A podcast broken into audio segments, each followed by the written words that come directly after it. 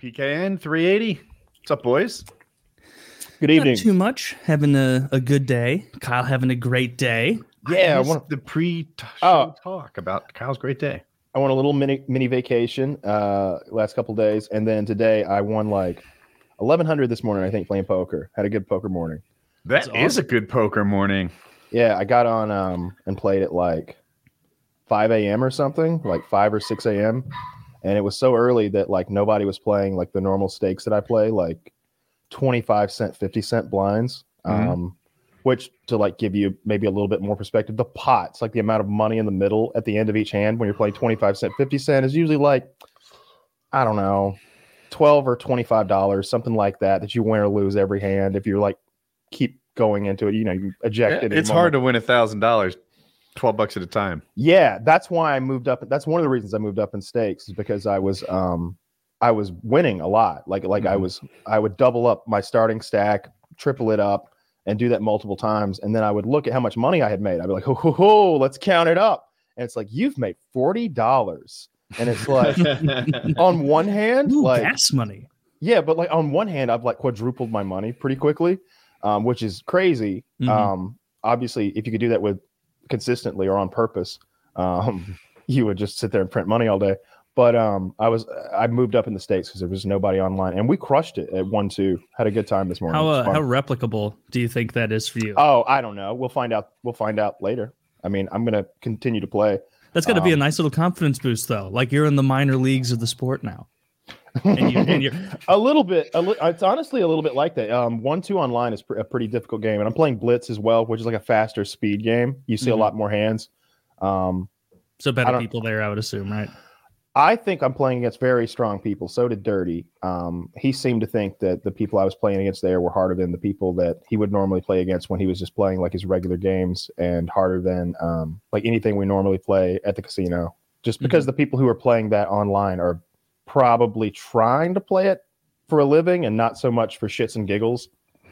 See, po- poker is still not very interesting to me, but on the hangout when like you were streaming it and you Mhm. kind of when you were talking through every decision and you're like, you know, six five, but because of that flop, it means I got a pretty good percentage on this, and because of this, and because that guy's bet, I can make an assumption on what he has, and based on that, I'm going to bet this. And I'm like, okay, I can see the thought process now, whereas before it was just kind of a flutter of Hmm. cards and didn't really get it. Yeah, there's a there's a there's a couple of different um like theories on how to quote unquote beat poker or play poker or whatever you want to want to want to call it. And then there's guys who were like, ah, no one is correct. It's a mixture of all of your ideas. It's like religion. It probably But- is. Uh, I, I think I think if you're really playing against people who have also studied, there's probably some sort of mixture thing. I watched a cool little quasi documentary on YouTube um, yesterday that got me fired up about poker. Not yesterday, but like late last night. Um, it- it's on YouTube, and it's the true story of this guy named Beal. Um, it's his last name, and Beal was and is probably one of the richest men in America. Um, Forbes named him like he's in the top 25 or something. He's a hundred millionaire. Um, no, he's a billionaire. He's a billionaire. Um, and he became obsessed with Texas Hold'em poker and the idea of playing against the professionals um, out in Vegas. Um, this is like, I think this is in the the 90s, um, but, I'm Mhm. not positive. It may be late 90s, early 20s. I think Is it's his name 20s. Andy Beal? Yeah. Andy Beal. Okay. And um, basically, he got mixed up with the toughest professional poker players in the world, the celebrity poker players like Doyle Brunson and and Jennifer Harman and Howard Lederer and these guys, and they called themselves the corporation. This group of poker players, um, and what ended up happening to sort of cut the story a bit short and also save you a little bit of fun if you anybody wants to watch this YouTube video that's kind of a documentary the corporation ended up having to pool their money together so that they could play against this man because because because his like one of his little ideas about how to beat the best in the world was there the issue is they don't care about money anymore like they've gotten to the point where they don't see that as $1000 and $2000 they see that as one big blind and two big blinds so Mhm. it's it's nothing to them it's it's just a it's it's a it's a Yeah. checker piece it's a chess built piece in. It's baked into the game for them. They're not Yeah, thinking about it. it, they're playing chess with with with dollars, but they just don't care. They, they're pieces to them. That's a, that's a queen, not ten thousand dollars. They, they don't Mhm. care. And so he he was doing pretty well. So they have to pool their money, and he also wants to play heads up. He doesn't want to play a table full of people.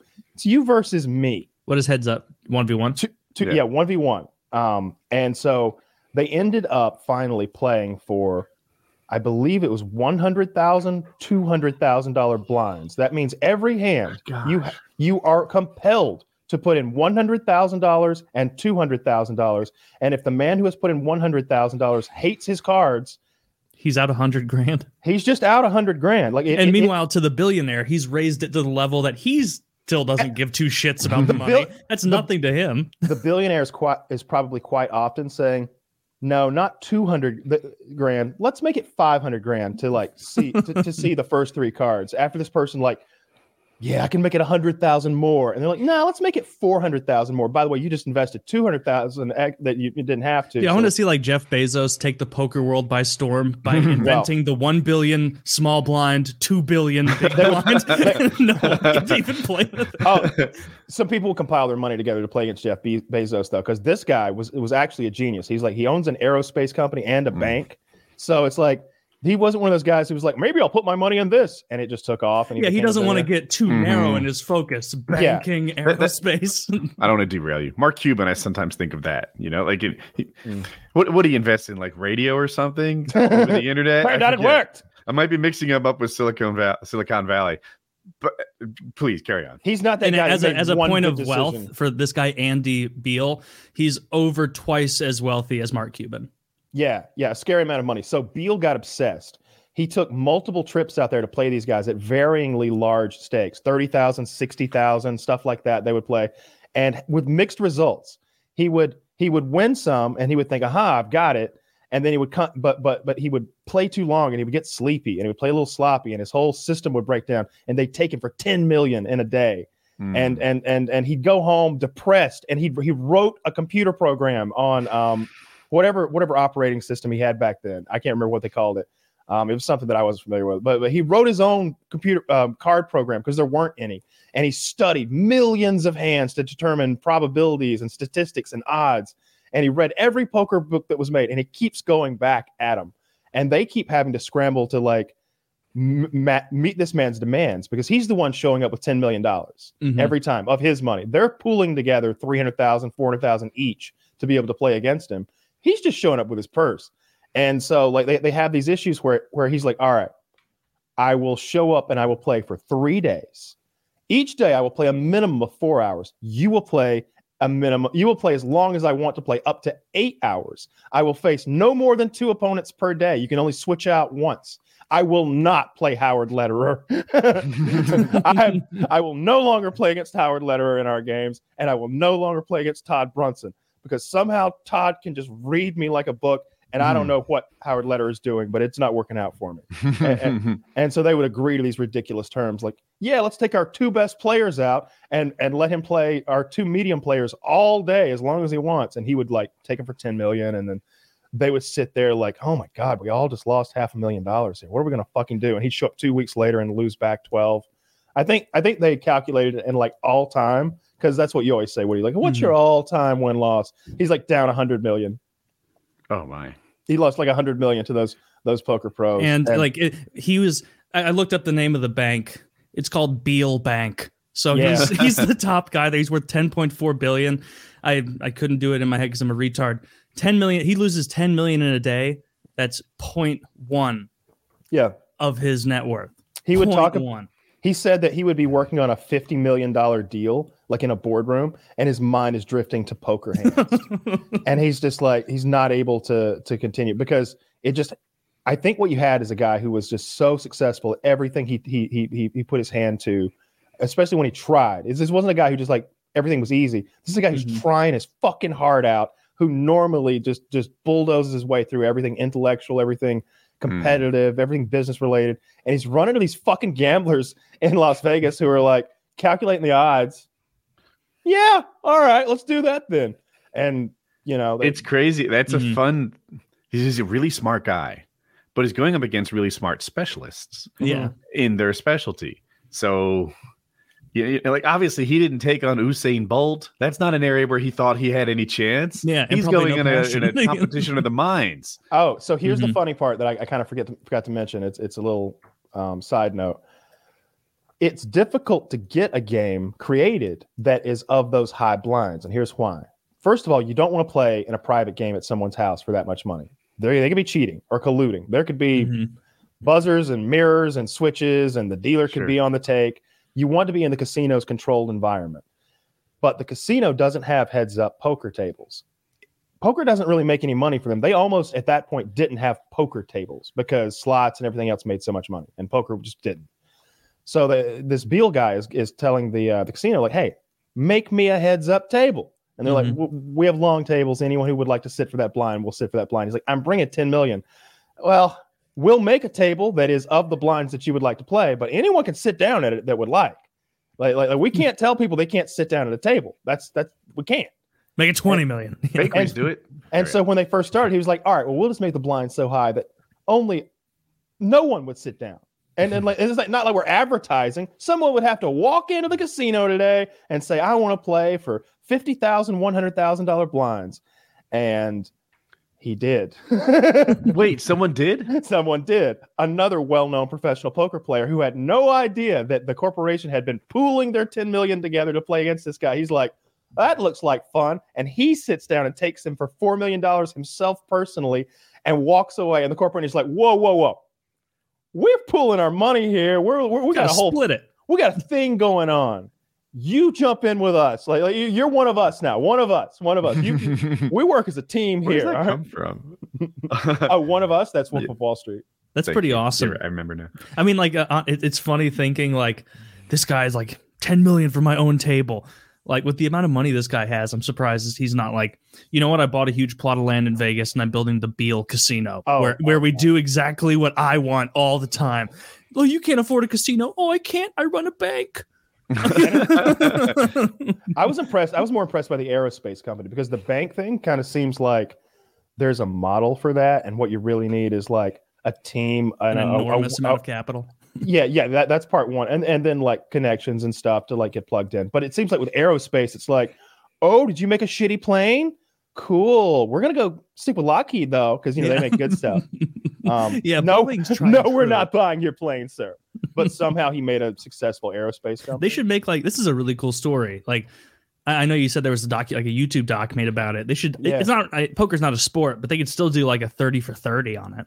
Like ESPN, that'd be really cool. Yeah, I mean ESPN does play the World Series of Poker. Yeah, it's weird calling it a sport because I've always had this thought process that, like, I know what sports are. It's almost like Mhm. porn. Like, like when you see it, you know it. It's Um, definitely it's a game, a very impressive game to be good at, but it's not a sport. when I see people playing table tennis. I'm like, that's a sport. Like, especially at like the Olymp- Mhm. Olympic level or whatever, where they're getting wild. Those Chinese um, guys, insane. Yeah, I, I saw if one. If it's athletic and two people are competing against each other, then it's a sport, right? Like Mhm. table tennis, wrestling, any of the timed sports, uh, you know, Yeah. track, swimming, etc. That's a sport.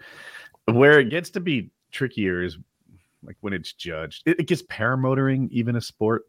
Like it, it would depend not how it's competing. structured. Because that would like if racing is a sport, You know- like if you know, track I- and field is a sport, then racing anything is a sport, right? I think competition is required for for sport. so jogging's not a sport. Like, Yeah, like, like, for, for my personal definition of sport, because like like maybe sport just means to frolic.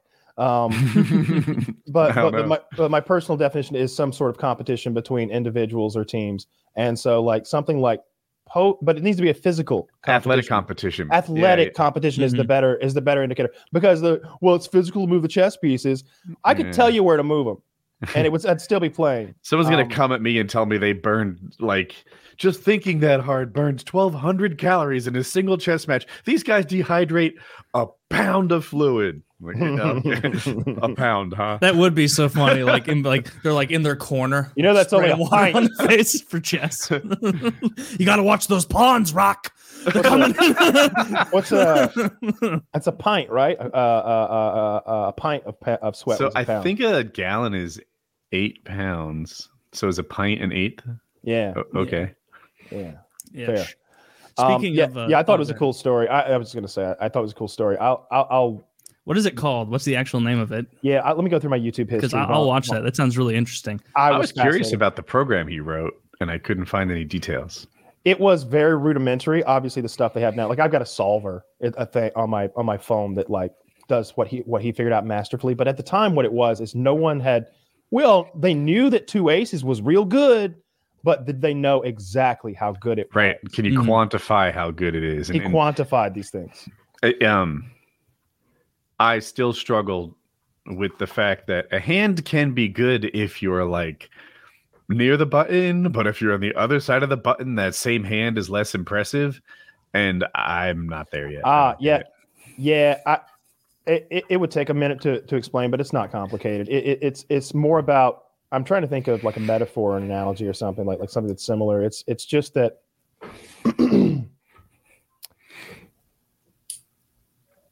probably hard to draw a comparison Hmm. since it Yeah, seems I'll- like a pretty unique scenario. It, it, it's just that um, they're it's more cheaper to likely. information if you're near the button or far from it or something right It, it, it, it, it is, but but but what it really is is they're more likely to have stronger hands. Um, the the closer they are um, be, be, um, to the uh, the opening. Um, like the first person to act is the most likely person to uh, to have a strong hand if he has acted, because there are a lot of people that act after him. He's making this action knowing that, not caring rather Mhm. what they have. Like they, there's three more people, four more people to act after me. I have no idea what they're going to do, and yet we're not playing for enough money yet. Yeah. Uh, it- so, so, so this guy must be pretty strong. But if you're the last person to act, if you've seen that everybody else folded or just put in the minimum, it seems like they're feeling rather uh, reluctant about their hands or, or, or wishy-washy. This is you can raise and and and and put more money in with a weaker holding of a hand confidently or more confidently, um, like in that situation. And and it, it's it, that's the like the simple explanation, but um, it, it gets broken down more um, because of things like the button and the blinds. this almost like for the sake of this segue we'll say poker's a sport but i watched that documentary um untold uh crime and penalties that woody recommended. And Ooh. if it woody you undersold it. This is the best sports documentary i've ever watched. I was gonna as i was watching it initially i was like this is interesting. Like you don't even need the sport to be hockey. And then like you're like well because of the fighting you do need it to be hockey for it to work. But so kyle basically there is a a family in connecticut in the early 2000s run by a guy named jimmy galante and like as they're doing this there's an fbi like it's a netflix interview and a documentary. And there's an fbi guy who's like yeah we were trying to connect uh to through joe gatto one of his capos joey the horse you know guglini or something. Not and, the horse! and under the horse guglini was this guy jimmy galante. And he was like and a lot of people speculate this is where the sopranos was based on because this guy jimmy galante had a son named aj and he was in the uh, uh, the waste management industry. And and like it, it- they set the stage early where this kid AJ, AJ the 17 year old who got a hockey team bought for him by his dad, he was like, I knew our family was a little different when you know in in like uh you know second grade they they set us around. They said. You know, tell us like a, a lesson you learned from your family, and and it was like Tommy, a value yeah, it's like a value. And, and Tommy kid- said, "You don't want to beat somebody up. You don't want to be mean." Someone else said, "Don't bully people for being different from you." And I said, "You never rat. you, you always remain loyal to those close to you." And it made sense to me because that's what I was taught. You never rat. You always remain close to those, uh, or loyal to those close to you. And so this guy, his dad, J- AJ's dad, Jimmy, buys a team in the UHL, which is like in the same tier as like the AHL, which is the minor league of the NHL. So Can, can It- it's a major minor league. Costs? Like, is this like a two million dollar team? definitely oh. more than that, but I don't Oh, know how dear. much. Yeah, definitely more than Okay, that. a shocking amount of money. This is not. This is not like for funsies. He has spent millions of dollars, and and there's like a team of people that he has to coordinate with at this point. Correct, correct. And so they go through this whole story, and he buys it for his son, and he he wants it to be a surprise for his son. And so, So his AJ, son played yeah. hockey, and he was an enforcer. His, you see, the Mhm. son is a little kid. He's the nerdiest. Little Woody could have beat this guy up easily, but, but by the time he hits like his deeper teens, like 16, 17, he's a hockey enforcer. And his dad's like, you know, I watched him play. I didn't know how tough he was. yeah, And uh, I was so proud of him. he was so proud of him. The kid would just beat the fuck out of everyone until one day AJ delivers a really hard check and gets injured in such a way that his personal hockey career is over. He wasn't going to Oh, go pro mhm. or anything, but it really misses the ability to play. yeah and and so for a couple years after that i guess he's he's depressed about it but then he buys him a team and the way he finds out that a team like you said not a wishy-washy bullshit team a multi multi million dollar minor league franchise he said he went to school and everyone was like congratulations aj congrat and he's like i don't know what you're talking about. And he said someone gave me the paper and i look at it and it said someone bought the Danbury Trashers and you know my dad and he's giving it to me to be the general manager and the president meaning that he gets to pick everything. And he's Oh, like he- he's he's- he's, wait, wait, wait. 17 He's the GM and the He's president. 17. he's the He's picking GM all and the players for the he's, team. he's, he's picking all the players for the team and everything. the first player he signs is Gretzky. yeah, he was, uh, and this kid, this kid was a marketing genius. He's like, I, my whole life, I was a huge NHL fan, huge WWE fan, and I knew we're playing minor league, and it's Danbury. They've never had a pro team, so the people here will be interested. But how will we get more interest from like the NHL and the higher hockey community? And so, Kyle, you may not know, Wayne Gretzky has a brother named Brent Gretzky who also played professional hockey. He played a couple games in the NHL and Yeah, he he got has two points. Yeah, he and his brother combined for the greatest amount of points of brothers in NHL history, and he had two points. And so they pushed out there this PR thing and of we're signing Gretzky, and it got a ton of interest. And then they signed Brent Gretzky, and he goes out and he signs some of the biggest bruisers in in the minor league history. And if you if you don't follow hockey, like if you see an NHL fight, it is leagues different than a minor league fight. The minor league guys fight like their jobs are 100% not their jobs, their livelihood because they're not making the money of an NHL enforcer. So they're like fighting so hard. It's very common in the minor leagues for them to reach the critical mass. If you fight more than 3 times in the game, you're removed from the game. Yeah. That doesn't ever happen in the NHL and minor leagues it does. yeah. So he starts building this team, and and the, some of the players. I listened to a Spittin' Chiclets interview with one of the players, and he was like, "Yeah, the guy uh, Jimmy, he called me. He offered. He asked me what I, uh, the previous minor league team and this other league was offering me, and he goes." I'll double that. I'll over double that. You come here. I'm flying you out to Connecticut to Danbury. We're going to take you out on the town. And he said, the, the player was like, it was wild. He, he said, you know, my agent said he's going to want to pay you in cash. And I was like, well, of course he wants to pay me cash money. And he's like, no, he want, he, and he's like, no, he wants to give you a duffel bag of money, of cash. And That so was- that's apparently the way all of these players are being paid. And not only duffel bags of cash, this guy also, he was like, and I had no idea, but I started getting checks. Apparently, my wife and I and my cousin, we all worked for the waste management company. We were all getting checks. And we also all worked for this pool cleaning institute. We were all getting checks there. And so all these players, they're, they're totally circumventing the cap by giving them their salary and then giving them duffel bags of cash and, and putting them on the payroll of waste management companies. And, and to, to keep it more separated, they usually minor league players, they're not living in houses, they're not living in super nice places.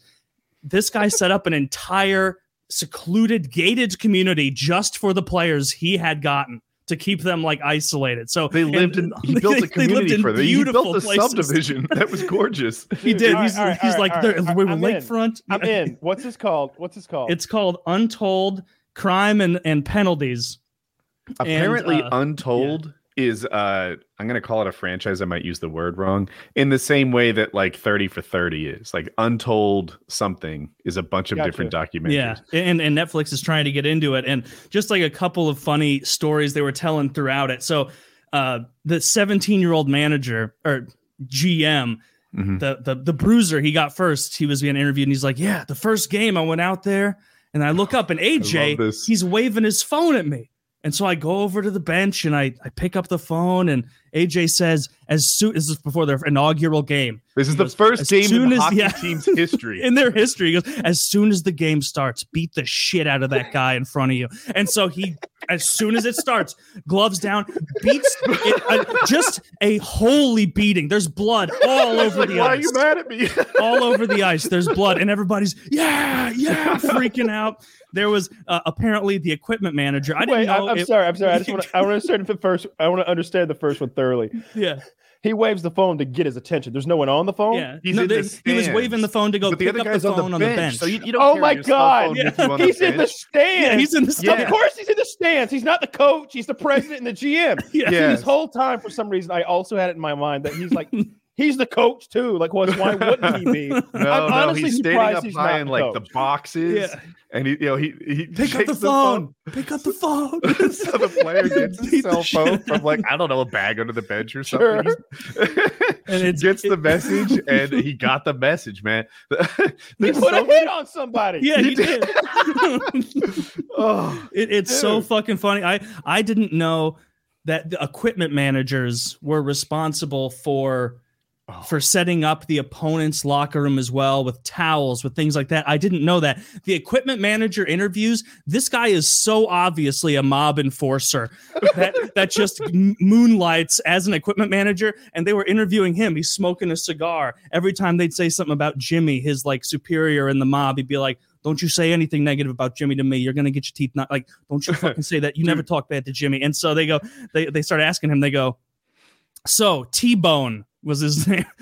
so do you know any truth to the fact that you used to go and turn off the hot water Wait, for the pause here. opponents? Yeah. the, the the like um the president of the entire league this is the guy who makes sure that Hmm. every team complies was hated the equip he hated this whole team he couldn't stand them he's like this is the first time we have ever fined and suspended an equipment manager before so then they lead into this uh, interview that, that taylor's about to go into so they interview him first. He, first of all, this this the commissioner of the UHL is like.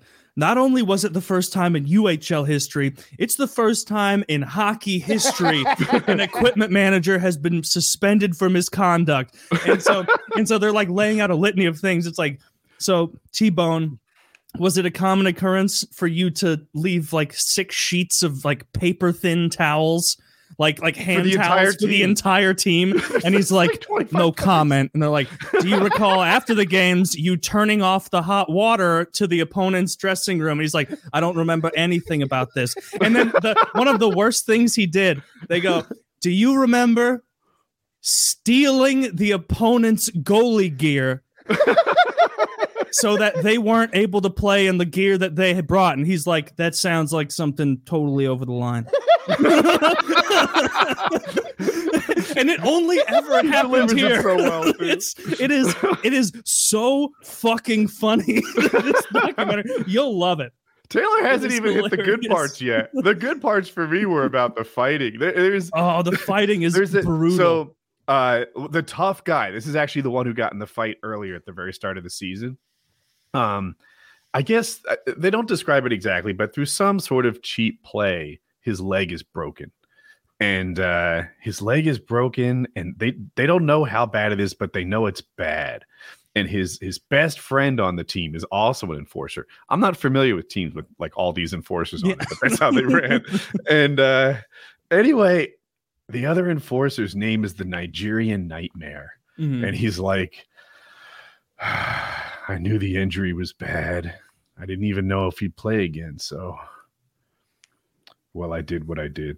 Like- and then they cut to the footage, and he's just fucking up everybody. He is just he is absolutely ragdolling people, and then and then something that is looked down on in hockey, knocking out one opponent and then picking the guy closest to you and fighting him also. And at one, one of the guys got suspended because uh, they were like, yeah, he, he was supposed to be a wild, crazy guy for us, and then we brought him for the first game, and it kind of petered out, and then he told us, you know, and, and even AJ, he was like, I tried to get a hold of this guy.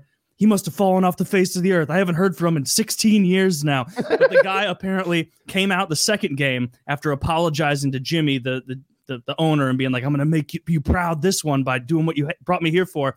He got in a huge fight, bloodied some guy up, and he was like pretending to skate to the box with the ref. And then he doubles back away from the ref and skates toward the bench, grabs the opposing team coach's tie and pulls him. And and he said the only reason he wasn't pulled onto the ice is some of the players on the team held the coach into the into the, the, the bench. And it's and, and the, the commissioner's like, Wait, I I, I Wait. wait. the hooligan Yeah. beat a man senseless. They're escorting him to the penalty box, or perhaps just off the ice because he Yeah. just assaulted a man, and he skates away at the last moment, only to assault the opposing coach. Correct. And apparently, he Something I've was- never even heard of. some guy that like I don't remember his name, but apparently the game ended. The commissioner immediately banned him for life from the league, and and I was listening on the Spittin' Chiclets interview. They're like, "Did you ever hear from that guy again?" And AJ's like, "No." 16 years, I've reached out, I've tried to see what's up with him. After that night, the last time I saw him was assaulting the coach on on the bench, and then he just left. You know what's you know what's funny? I bet Jimmy was trying to take care of him, right? Like like, like I bet Mhm. I bet he saw I that wouldn't heard be the, surprised. heard the guy got suspended. I bet it, it, like like one thing. All right, so, so all of my knowledge is based off watching The Sopranos. But one thing that like I've noticed from them, it seems like they're, they're they get their revenge all the time. Like like that that's money that's owed. It seems like when they Mhm. don't like money to be owed, they like balances to be settled. And if and they don't a- as bad as owing someone else is being or or, or, or uh, as bad as being owed is being owing someone else is almost worst it seems like they, they don't seem to Mhm. like that I have a Yeah. theory on that. I, I think that it also, like, if I make good with you in that situation, you're less likely to rat. You know? oh Like, yeah Yeah. It should be in like you and your family, everyone's financial interest to face the music, and by paying you, Mhm. that's there. If, And- on the other hand, your life is fucked, you have nothing going on, you're gonna be broke, you're going to prison, you have no income, like everything is ruined. Why wouldn't you rat? You have nothing to lose. yeah and the Yeah. other thing is um by you accepting that money you are now becoming an, an accessory to some extent mo- most likely into whatever we're up to. There's Yeah. that there's that great scene in sopranos where beansie has been crip, cri- fucking crippled by richie aprile and tony's like you gotta take the money. You gotta take the money because by taking that money he's accepting a bribe. He's incorporating himself into the whole crime and and and, and dirtying himself along with everyone else so that he can't rat. And and and, and there's that scene where like it's implied. Tony's like either you take this money or we're gonna have to go down a different Mhm. road as much as i love you and he's like thank you tony I'll, I'll take thank, thank you thank you tony I, I think you're Eh. you're both hitting the nail on the head with that. Like, and, and to add to it, like that guy you mentioned, Woody, um, who The Nigerian pulled, Nightmare. uh, no, the, before him, the guy who Hmm. like broke the the Trashers player's leg. Oh, okay. Like the guy who got his leg broke was like approached by Jimmy's guys afterward, and they were like, "Yeah, that guy who hurt you." We got his name. We got his address. We know his, his wife's place of work. You tell us how you want to handle this and, and he was like, and I didn't really know what to say, but I just said, no, let me handle it on the ice. They say I'm never going to play again. I'm going to play again and I'll handle it myself. And I'm sure that was just as much like, please don't kill anyone in my name. Uh, uh, but they were 100% about to. Yeah. And, like, I- I think at least hurt Taylor him right even like skipped a few steps there. They're like, you know, we know this, we know this, we know where he lives, we know his like they they made leaves it the back door unlocked it was really clear what they were offering. Uh, apparently, every time they won a game, Jimmy would go in there and throw 10 grand on the ground or AJ and be like, have fun. And then they were, Oh and they also God. interviewed him and they were like, like to go out to the bars and everything, which is a huge amount of money for a bunch of minor league players to have after every win. it's a gargantuan amount and of all of these big bruisers, scary guy, horrifying, the biggest bruisers in hockey in the early 2000s, late 90s, they were like, and sometimes we would get beat bad. And we'd all be sitting there getting undressed, and then Jimmy would walk in. And he wasn't like an imposing guy, but we were all so scared. Like every time we would just hope if we were just quiet and we didn't look at him, it would go away. But somehow, like, just him walking in there silently glaring Like- at us was enough to get us motivated for the next game. like like like a dog who had chewed up the fucking cereal box. He's Oh just yeah, there. and that guy Jimmy, the the mob connected one, the father of AJ, who was the GM and president, he got in trouble. He was one of the first GMs ever to get suspended because he got in a verbal altercation with the referee during a game, and he punched the referee in the face. awesome. the referee said "fuck you," if I recall. Yeah, He, And- fuck you. Fuck me, fuck you, and he starts coming through, and like all of his like hold me back guys are like, I'm not holding Jimmy back. I like, like they just let him walk through, hit the ref, and it was handled pretty quickly. That's awesome. Uh, It's I'm- it's such a cool documentary. It's okay, so what's neat. it? What what? Uh, It's on Netflix.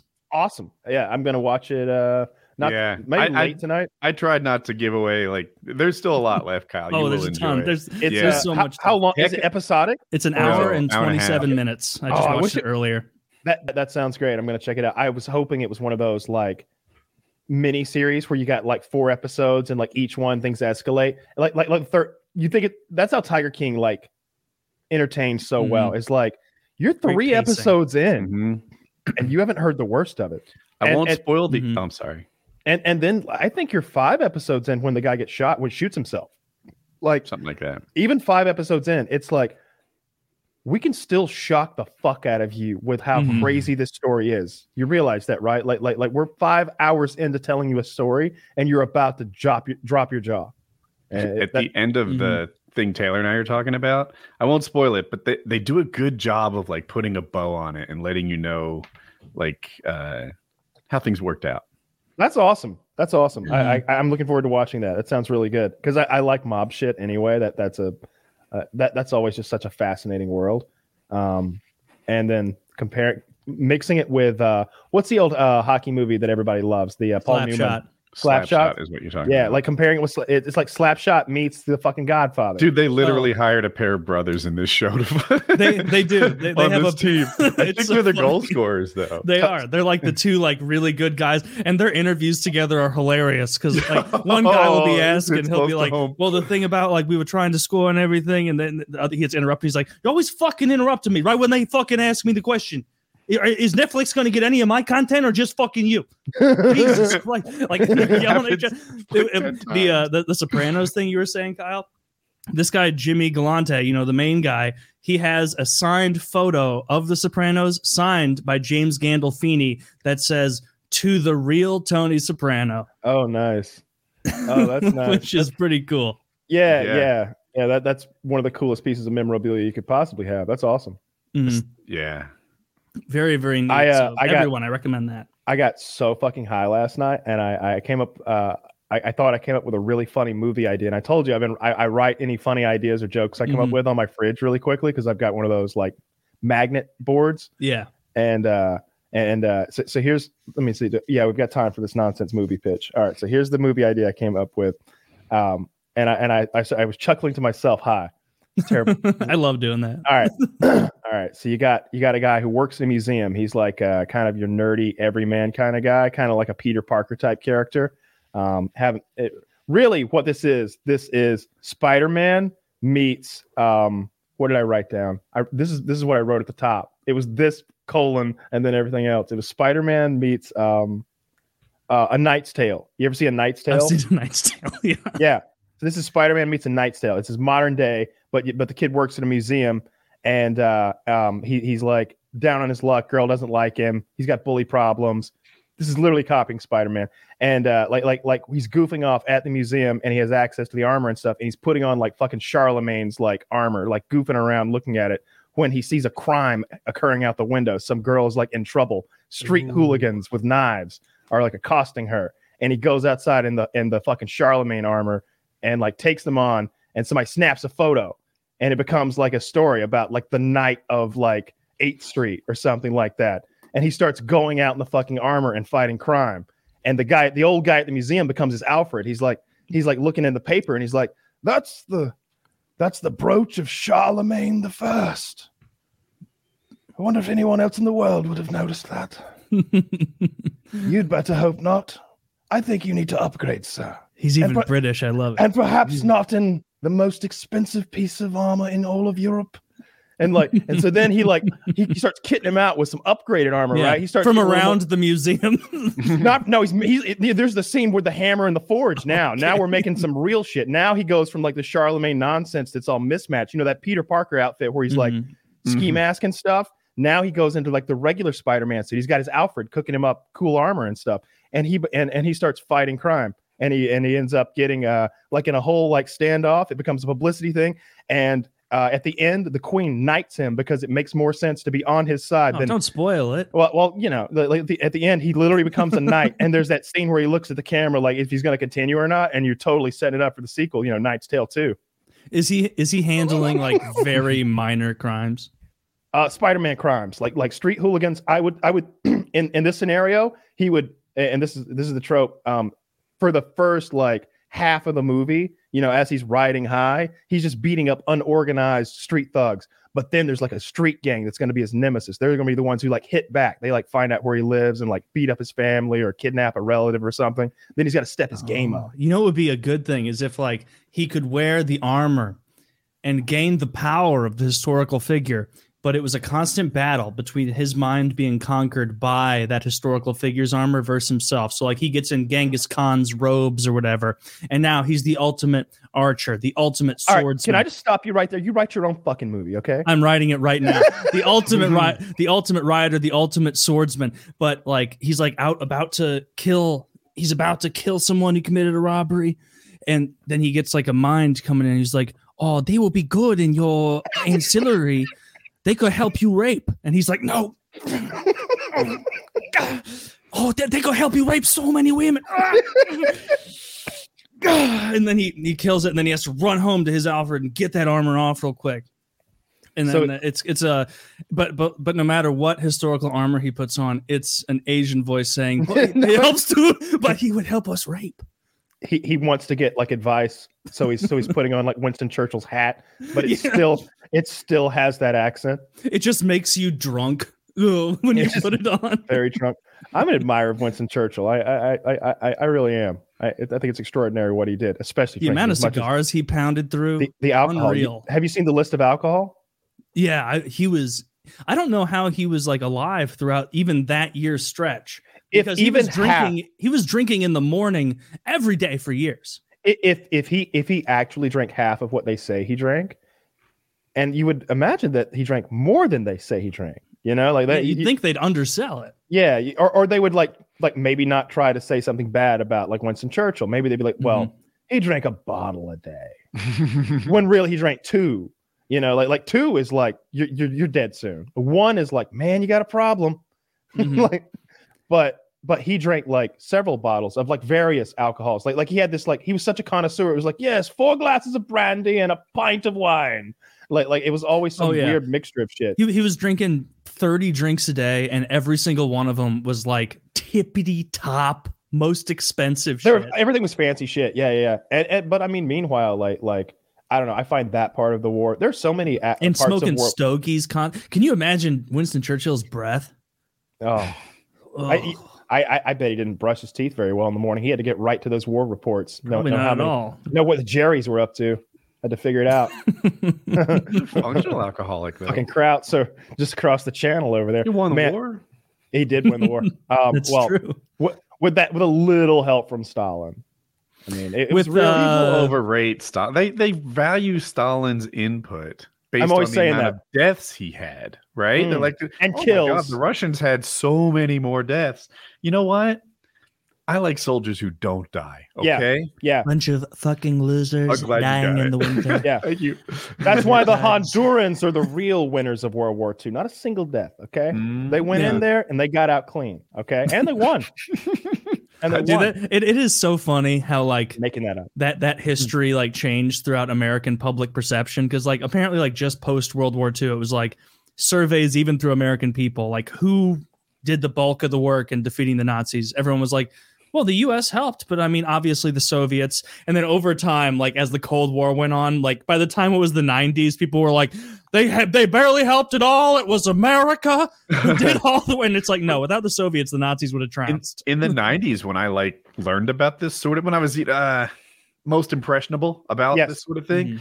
uh that like it was really like they were getting their ha- asses handed to them the the, the british the i guess the french kind of did but like the all the allies were just n- hardly doing anything and then the americans came in there like captain america and just fucking like Sauron. Do I, do I have the guy's name right? Close Sauron, enough? yeah it's close enough yeah, that, that we went in there like that and just swooped down Nazis with our giant swords. Yeah. Seven, 10, 50 kills at a time. And Yeah, meanwhile, um, like you look up like the real historian data, like there, there's some metric by which you can look at the most successful units in World War II by like victories and number of like opposing units and casualties and things. And like the top 10 list, it's all Nazis. And so like we literally Nazi zombied them to death. Like they were running out of bullets and things, and we're just keep sending more fucking Soviets until we win. I question. Sometimes I feel like the Nazis get so much respect for. I don't like, think so. They're uh, okay. touche. Everybody loves the Nazis. But like they're like, oh my god, their rockets were so incredible and their tanks were so incredible, and they had this gigantic super artillery gun and, and this, that, and the other. And it's like, yeah, let's talk about their horses versus our jeeps. Let's talk about the fact that those tanks were like not repairable. You had to take the top off to fix the engine. That like Horses there was a, versus jeeps. When was that with the Nazis? in World War II, they used horses. They literally used horses to carry their materials around. Whatever they were using, it was the, the whole Blitzkrieg thing though. That was all mechanized warfare, right? With the with the tanks and the trucks and stuff. That, that was Probably. I don't, oh, you, you said all, which is a lot, but I mean, Uh, if there were horses, they were and they were keeping up. It worked. Like like like Yeah, they also had. I mean, because they were def- like on their home front, like they had you know way fewer. I would imagine supply line. Well, I- not fewer supply line issues after the bombing started. what what's interesting about that whole thing is is the technological gap that That- has that has somehow formed uh it, like, like like like like like like like in the world at that point in time considering that world war one had just happened like like 15 or 20 years prior and so many sanctions and fines and nonsense had Mm. been placed on germany they were they were at such a disadvantage already like like, like economically and of, of course militarily they couldn't develop anything during Yeah. those years and then somehow like like like hitler start he comes to power and they rapidly not only catch up uh, in the same way that surpass us. but but surpass everyone eh, like like not in, in in this technological race on every front whether it's aircraft or tank or or anti-tank weapons whether it's it's it's it's the the, the soldiers rifles their Mhm. pistols like almost every piece of kit the nazis had going into world war ii like no matter what part of the war you pick it their best was probably the best oh yeah, like you hear stories about like like U.S. soldiers dropping their own weapons and picking up Nazi ones when they got the opportunity because they were better. Like they, the, it's It- not that the us didn't have good guns the really thompson a- interesting. the the Thompson's an excellent gun. Um, Mhm. I, I I would rather have a Thompson than an MP40. Um, it, the um the the And Garand, Thompsons look cooler too. the Garand, uh, like the, the Garand is a is a very powerful weapon that's incredibly accurate, and you can deliver a lot of firepower downrange. And I don't know if those MP44, you know, those fully automatic assault rifles that we're familiar with because of Call of Duty. I've shot one before. Um, I don't know give, like- if those like were actually prevalent anywhere. If you had to give like skill points civ style to different nationalities germany 100% engineering they they they they should get an engineering buff in civ the us what should we get fucking Oh, probably probably an economic buff or something Depends uh, on the era, right? It'd be manufacturing at one point. it's but not manufacturing. Um, Still, not anymore that's why I said it depends on the era. yeah Uh, the answer is point. when we want it to be. It seems. It seems like we've got like because I bet I bet right now there's a lot of uh, infrastructure sitting like unused right now because we don't need to make that much steel and we don't need to make that many it's probably like bolts and rivets. ancient infrastructure And I was like you couldn't of just kick COVID it back up. I- If I think- had to quickly make masks and respirators and shit like that. Advanced techno- technological stuff How- requires thought- new manufacturing techniques. Steel is using the same techniques as we used, you know. i thought we bought ago. most of the the covid ppe stuff You know, this I'm fucker tried to sell me yesterday. I was in a gas station yesterday. I needed a mask. I, I I wasn't sure if I had mine in the car, and I was like, "Hey, do you have a mask?" Every gas station does. He's like, "Yeah." He had like the N95s though. He's like, "They're fifteen dollars each." oh fuck you dude $15 and, and like like like I'll, gonna I'll fucking clothespin a piece of paper to my nose before I'm paying fifteen dollars. I, I that's what I, I was like. I'll, I will take my underwear off and wear them on my face before I pay because it's a pack of two. It was a thirty dollar pack. Like, like I don't know if I mentioned it. Fifty dollars Oh, each. It's a two pack. It's a two pack. That's Mm. trash. You were getting It- hosed.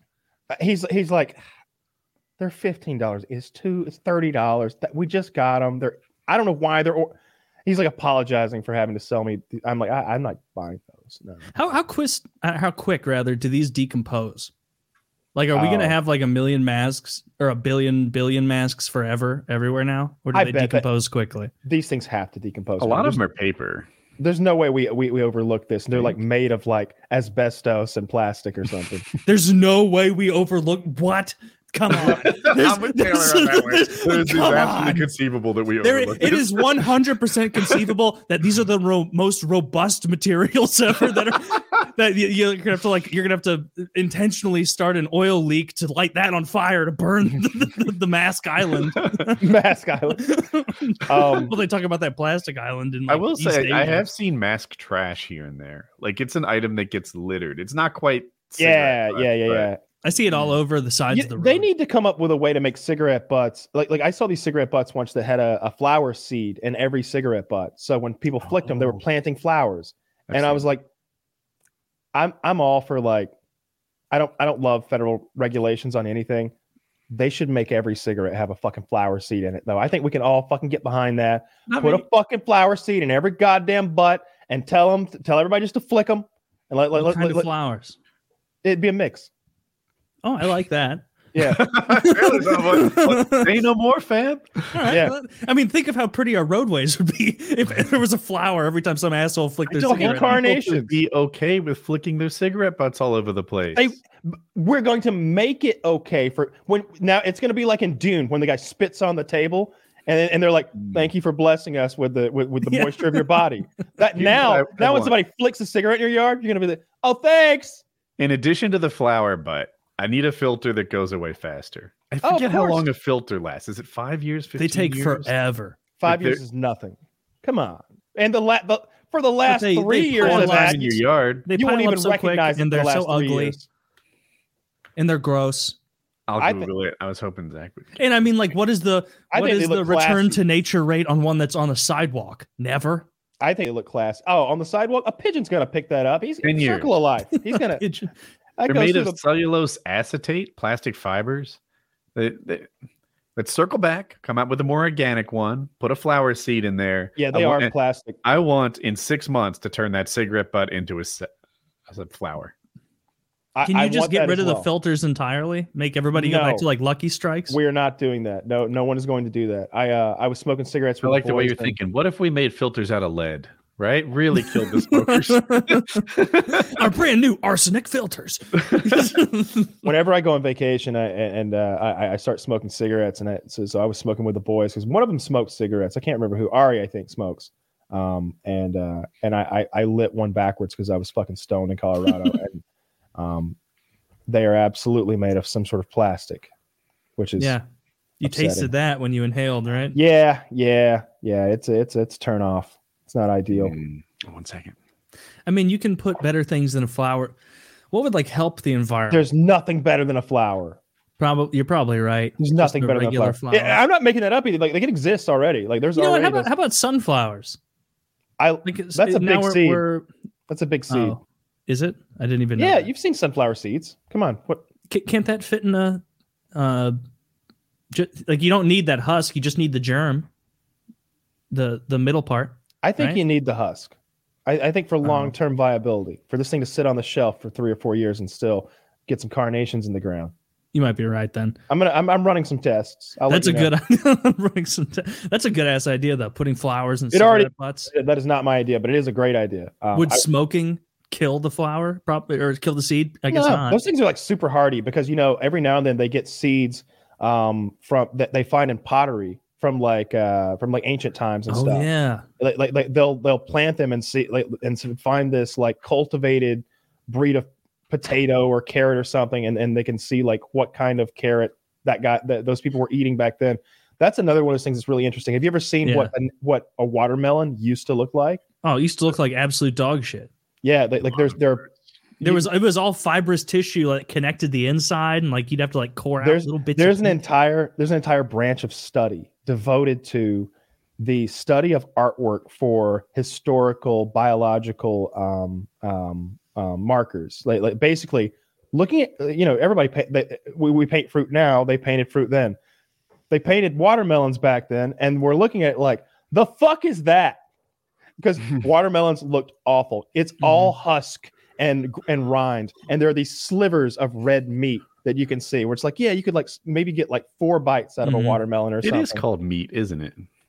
oh I, I I don't know what it's called i, I- I just- pulp. I don't know, but but the, the good part. yeah the good Yeah. part The Yeah, good part used to be teeny tiny, like you could get it all out with like a like a crab fork. like a melon baller is, is what you would have needed almost. Yeah. It, it looked terrible. Um, and uh, but but like over time with Bananas, bananas used to look awful. Bananas we really disgusting. we did a number on bananas. We bent bananas over and made them our bitch. There's so all of the now. all of the grain uh plants, you know, the, the wheats and barleys and, and oats and all that stuff. Like like we've made those seeds, like the actual piece of wheat, like gigantic compared to what it used to be. Um, and, and way more of them per plant. The same with corn. Corn used to be this little fucking. Have you seen like the like the indigenous like Indian corn? oh yeah, that, Dude, that- that's yeah, yeah. that is bullshit corn. The the littlest cobs, the teeniest kernels.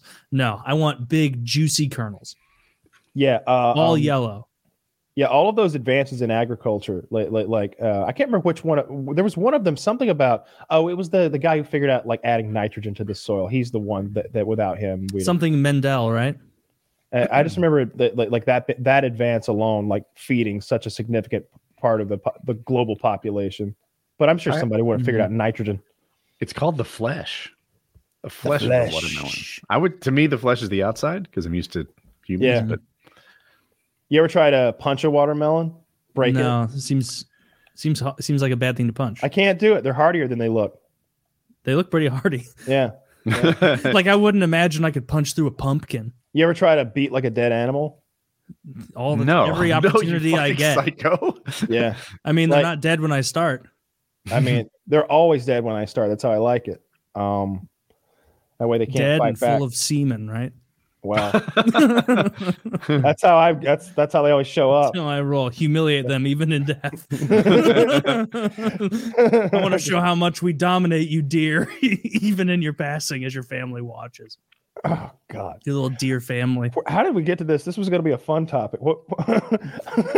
I don't know. I wanted to talk about- animals. I think. I want to talk about punching stuff, but but but but I'm going to move along. Well, what's the Um, biggest fruit you could punch through? You'd have to pick a big one, otherwise it's just going to bounce. I think I take a cantaloupe. A cantaloupe? Ah, No, Yeah, you're going to punch straight down on a cantaloupe and split it. yeah. Actually, I- I'm now imagining the the softer outside of a cantaloupe. That's a much better gambit than a than a watermelon for sure. I've got a lot Pumpkin or pumpkin or gourd, you got no chance. Those are two. I got pumpkin. I, I I have a I have my own. I, I'm gonna go with a pumpkin that's old. Ah, No, no, you can't age it. That's Not that old. just made. not that old sad brown pumpkin. a It looks like you're- virile orange You're pumpkin. making up new rules as we go along. This is bullshit. I want one of those big pumpkins. Uh, I made a video one time where I blew up a. Uh, I re- I can't remember how much it weighed. The pump, it was like a four four to six hundred pound pumpkin. Um, and uh, my friend had bought it at some kind of a fucking auction, and uh, they they they're like, I knew you'd want it. I knew you'd want it. They said four hundred dollars was too much to pay for a pumpkin, and nobody would do it. I said Kyle would pay a thousand. they should have charged thousand. and I'm like, you're goddamn right. That's the biggest pumpkin I've ever seen in my life. and we crammed it full of explosives and we vaporized that cocksucker. It was awesome. On public land, like just just pulled off the side of the road, put a 600 pound pumpkin in the woods, and like that video exists somewhere. I don't know. That's a great sized pumpkin. You know what I I like like- are those photos of farmers who are so proud of like their huge radish. It's just wholesome. I like those. Dude just found the world record potato, and it's like 80% bigger than the prior world record. And and and he had named it, and he was like a real Yahoo, like like he was funny in the interview, but unintentionally. And uh, I think they were gonna eat it. Giant potato smashes world record. He named it. He named the potato. What did he name it?